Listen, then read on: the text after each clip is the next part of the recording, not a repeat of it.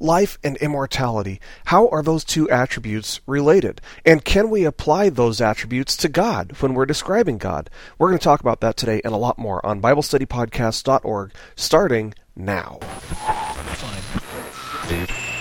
Very serious.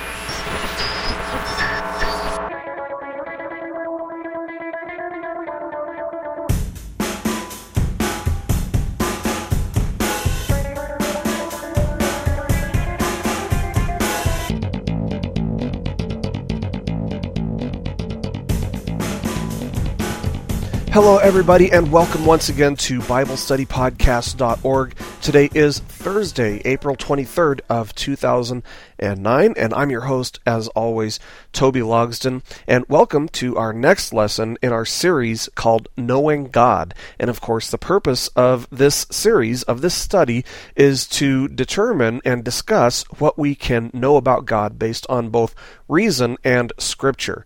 So, welcome, you guys. I'm so glad to have you guys here with us, and of course, this is our first uh, lesson on Thursdays. We've uh, we've moved our apologetics lessons at least temporarily from Wednesdays to Thursdays. So hopefully that didn't trip anybody up. Uh, you guys probably knew that this was coming because uh, I told you guys last week and maybe even the week before. So anyway, hope you guys are having a fantastic week. Yes, I did get over my head cold that I had uh, this past Monday. And to those of you who wrote to me, uh, sending your best wishes for me to get feeling better, thank you so much. I do appreciate it. And I do appreciate your prayers, you guys. Thank you very much. Uh, I just have a praise report today for our announcements, and that is that this week, Bible Study Podcasts passed our 2.5 million download mark. Uh, we've been tracking downloads for less than two years, so that all happened in less than two years. Um, praise the Lord, uh, because the glory is all due to Him. I know that there are a lot more interesting guys to listen to out there than me. So, uh, you know, it has nothing to do with me. It's all for God's glory. So, praise the Lord and thank you guys for making us one of the top Christian and apologetic podcasting ministries in the world. Uh, we're listened to by uh, over 60 countries a month. Amazing. Just never saw this coming. Anyway, uh, let's go ahead and get started with today's lesson with a quick word of prayer. Father God, first of all, we just thank you so much for this time where we can get to know you better, where we can uh, consider what we can know about you based on reason and your word as revealed in Scripture. Lord, we thank you so much for this ministry. Uh, we thank you, Lord, that this ministry has survived this long. I know a lot of ministries don't last this long. Uh, but you have provided for us, Lord, and we thank you for that. You've kept us going, and uh, the glory is all due to you.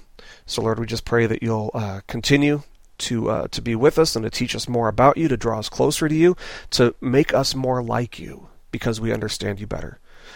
Be with us today, Lord, as we learn more about you, and may you be glorified in this lesson. In Jesus' name, Amen. Well, we're continuing to talk about God's non moral attributes in this lesson. And you know, when we're talking about God's non moral attributes, and by the way, we've got two left before we move on to his moral attributes. So hang in there. But anyway, when we're talking about God's non moral attributes, there are two basic attributes which we might be tempted to overlook or maybe take for granted, more or less, and that is the fact that God is living and that he's immortal. A non living God isn't worthy of, uh, of praise, of adoration, of worship, or any of those things because he wouldn't be around to enjoy it or to receive it. So the attributes of being a living and immortal God are, um, are, very they're very similar. You know, obviously God couldn't be immortal if he was not also living, and so thus God's immortality is the word used to communicate that God is not only living uh, in the here and now, but also that he eternally lives. So let's start out this lesson with just a, a, quick discussion about what it means when we say that God is a living God, and then we'll move on to his immortality. Well, when we speak of God being living, we mean that he is life. Not only is he alive uh, and he's active, but he's also the source of all other life. Life is part of his divine essence. He is life, while other things that are living have life. Well, how is it that anything else has life? It's because God has given that life to them. And further, life involves action when we're talking about God, both the ability and the desire to act. And so, because we believe that God is living, we believe that He has both the ability and the desire to be active. Now, of course, the Bible refers to God as living numerous times in both the Old and New Testaments. In Numbers chapter 14, verse 28, uh, we find God speaking to Moses and Aaron, and he says, uh, Say to them, that is the people of Israel, as I live, says the Lord, just as you have spoken in my hearing, so I will surely do to you. In Joshua chapter 3 verse 10, Joshua proclaims to the sons of Israel, he says, quote, By this you shall know that the living God is among you, and that he will assuredly dispossess from before you the Canaanite, the Hittite, the Hivite, the Perizzite, the Girgashite, the Amorite, and the Jebusite. That's a lot of sites. And of course, the fact that he would go on to uh, to carry through with this promise was proof. It was evidence to the sons of Israel and us that he was a living God. Uh, a dead God would be incapable of doing anything to help Israel in battle, right? So, anyway, in Psalm chapter 42, verse 2, the psalmist writes, My soul thirsts for God, the living God. In Psalm 84, verse 2, we read, My heart and my flesh cry out for the living God. Jeremiah chapter 10, verse 10 says, The Lord is the true God. He is the living God, the eternal King. In Daniel chapter 6, verse 20, King Darius comes to the lion's den uh, that Daniel was thrown into the day before, and upon arriving there, he cries out, Daniel, servant of the living God. Has your God, whom you constantly serve, been able to deliver you from the lions? And that's you know that's the Old Testament. The, the New Testament also refers to God as living. Uh, when asked who he thought Jesus was, Simon Peter answered, "You are the Christ, the Son of the." Living God. That's Matthew chapter 16, verse 16. Uh, at the temple of Zeus in Acts chapter 14, the priest of Zeus was preparing a sacrifice, and uh, so what do Paul and Barnabas do? They uh, they respond by tearing their robes and crying out, "Men, why are you doing these things? We are also men of the same nature as you, and preach the gospel to you that you should turn from these vain things to a living God. That's in verse 15 of chapter 14 of Acts. And of course, the implication there is that Zeus is, uh, well, he's not a god at all, but they were serving a dead God. And Paul and Barnabas were offering them the chance to worship the living God. Uh, in 2 Corinthians chapter 6 verse 16, Paul writes that quote, "We are the temple of the living God." In 1 Timothy chapter 4 verse 10, Paul writes, "We have put our hope in the living God, who is the savior of all men and especially those who believe." Uh, the author of Hebrews also wrote that, quote, You have come to Mount Zion, to the heavenly Jerusalem, the city of the living God. That's Hebrews chapter 12, verse 22. So, you know, clearly the Bible, both the Old and New Testament, uh, the Bible proclaims the Judeo Christian God, Jehovah, as a living God. But the Bible also refers to God as being the source of life for all living things. In Genesis chapter 1 verse 21, we read, God created every living and moving thing with which the water teems according to their kinds. In Genesis chapter 7 verse 4, God tells Noah, uh, For after seven more days I will send rain on the earth, forty days and forty nights, and I will blot out from the face of the land every living thing that I have made. So he gave them life. And then we read uh, the follow up to that in Genesis chapter 7, verse 24, which says, Thus he, that is God, blotted out every living thing that was upon the face of the land, from man to animals to creeping things and to the birds of the sky, and they were blotted out from the earth, and only Noah was left, together with those that were put with him in the ark. So God was going to blot out everything that he had made, and everything got blotted out. So the implication there is that God made every living thing. Deuteronomy chapter 32, verse 39 records God saying, There is no God besides me. I put to death and I bring to life. I have wounded and I will heal, and no one can deliver out of my hand.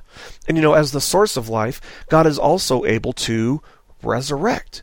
To resurrect the dead, right? The first indication of this uh, was recorded in the book of Job, which is actually very likely uh, the first book of the Bible to be written, uh, written before Moses, probably. But anyway, in Job chapter 19, verses 25 and 26, Job proclaims and he prophesies, he says, I know that my Redeemer lives, and that in the end he will stand upon the earth. And after my skin has been destroyed, yet in my flesh I will see God. And of course, we also know that Jesus was able to resuscitate Lazarus. I mean, he, he, resurrected him, but it was really more of a resuscitation. And I say resuscitate because when we're resurrected, uh, it will be forever, while Lazarus would ultimately go on to experience death a second time in his life. But you know, the Bible also proclaims God's word as being a living word. In Hebrews chapter 4 verse 12, for example, we read, "The word of God is living and active, sharper than any double-edged sword. It penetrates even to dividing soul and spirit, joints and marrow. It judges the thoughts and attitudes of the heart." Well, you know, both logically and theologically, God's life flows necessarily from His necessity. Uh, that's, of course, one of the attributes that we've already studied, and you know, we always look at uh, the other attributes which lead to the attribute that we're looking at. Well, you know, God's life flows necessarily from His necessity. Uh, that which is necessary must exist for contingent things to exist everything in the universe is contingent, and thus it's necessary that God be living. And further, God must be life in order to give life, since he cannot give what he doesn't already have. Uh, there's a basic philosophical principle here that all effects are found in their cause. Secondly, God's aseity, the fact that he is uncaused and self existent.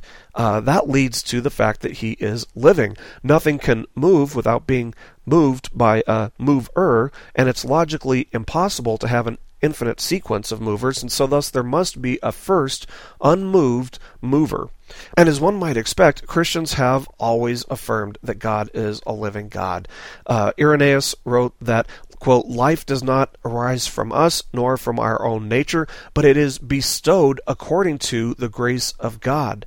Augustine wrote that, quote, neither the whole universe with its frame, figures, qualities, and ordered movement, all the elements and bodies arranged in the heavens and on earth, nor any life can have existence apart from him, whose existence is simple and indivisible. For in God, being is not one thing and living another, as though he could be and not be living. Anselm wrote that, quote, God is the very life by which he lives, end quote. Uh, Thomas Aquinas, my favorite philosopher, my favorite theologian, he wrote that, quote, in him, that is, in God, principally is life. God has life most perfect and eternal, since his intellect is most perfect and always in act. End quote. So clearly, uh, you know, God is a living God. The Bible affirms it. Christians have always affirmed it.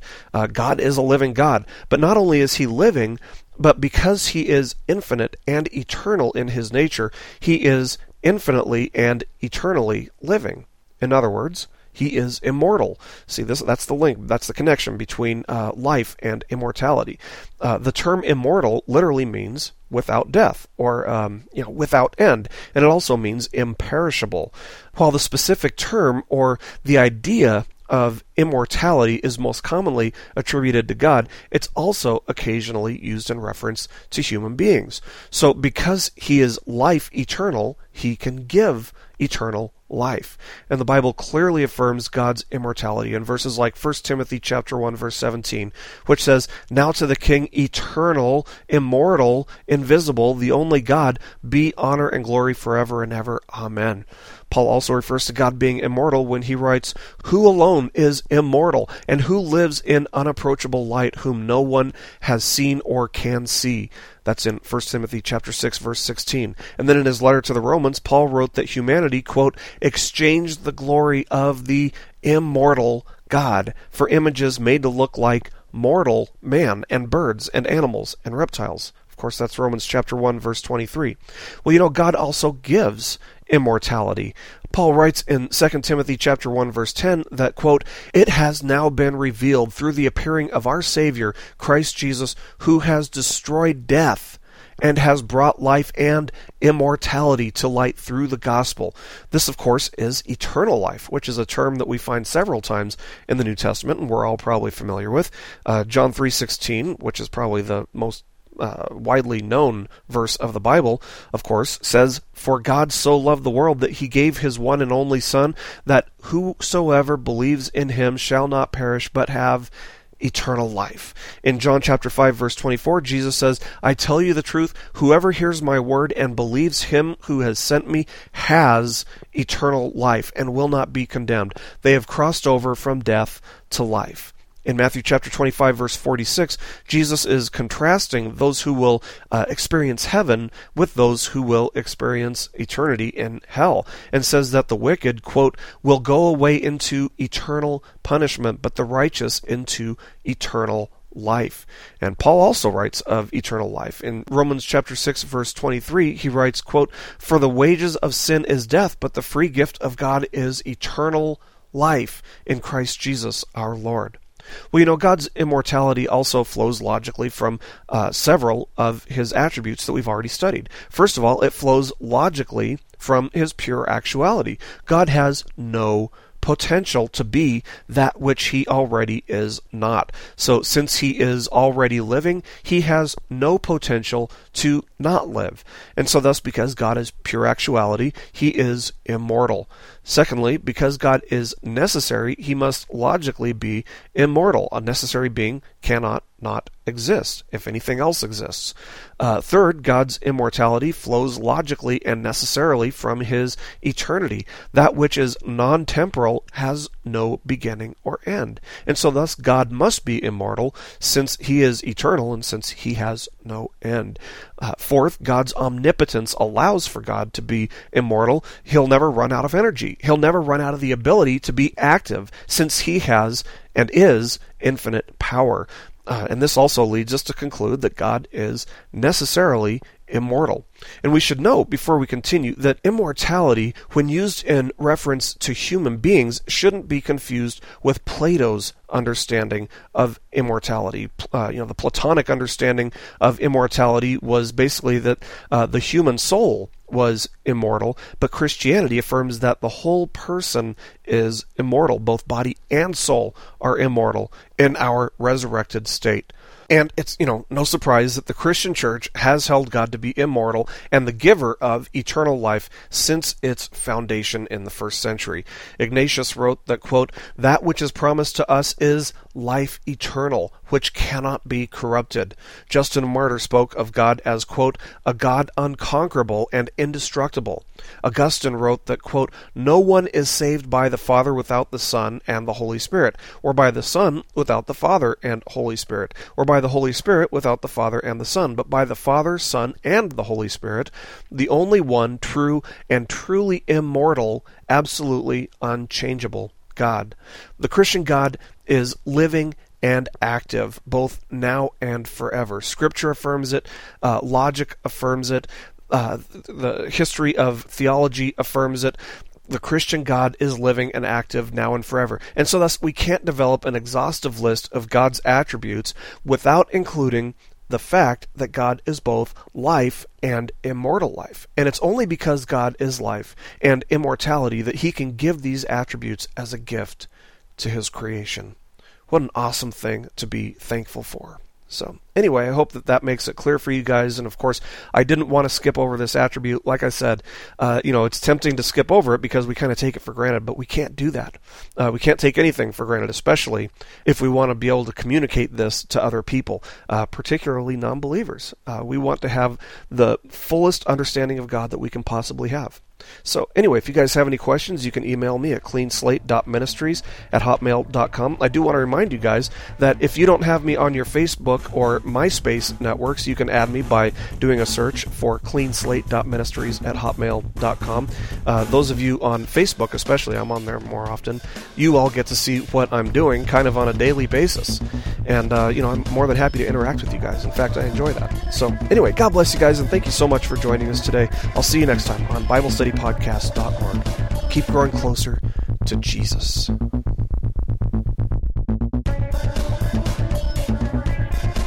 This lesson has been brought to you by BibleStudyPodcasts.org, a paraministry of Clean Slate Evangelical Ministries, which is a nonprofit listener supported ministry based in Monroe, North Carolina.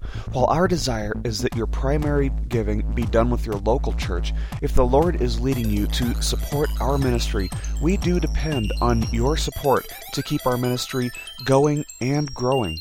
If you feel the Lord calling you to support our ministry, you can go to BibleStudyPodcast.org and click on support on the right hand side. You can make a tax deductible donation from there. By doing so, you'll be helping us to reach multitudes of people each and every month from around the world who, just like yourself, desire to find answers and meaning in Scripture. We thank you for listening today, and we pray that the Lord blesses you and draws you closer to Him. Keep growing closer to Jesus.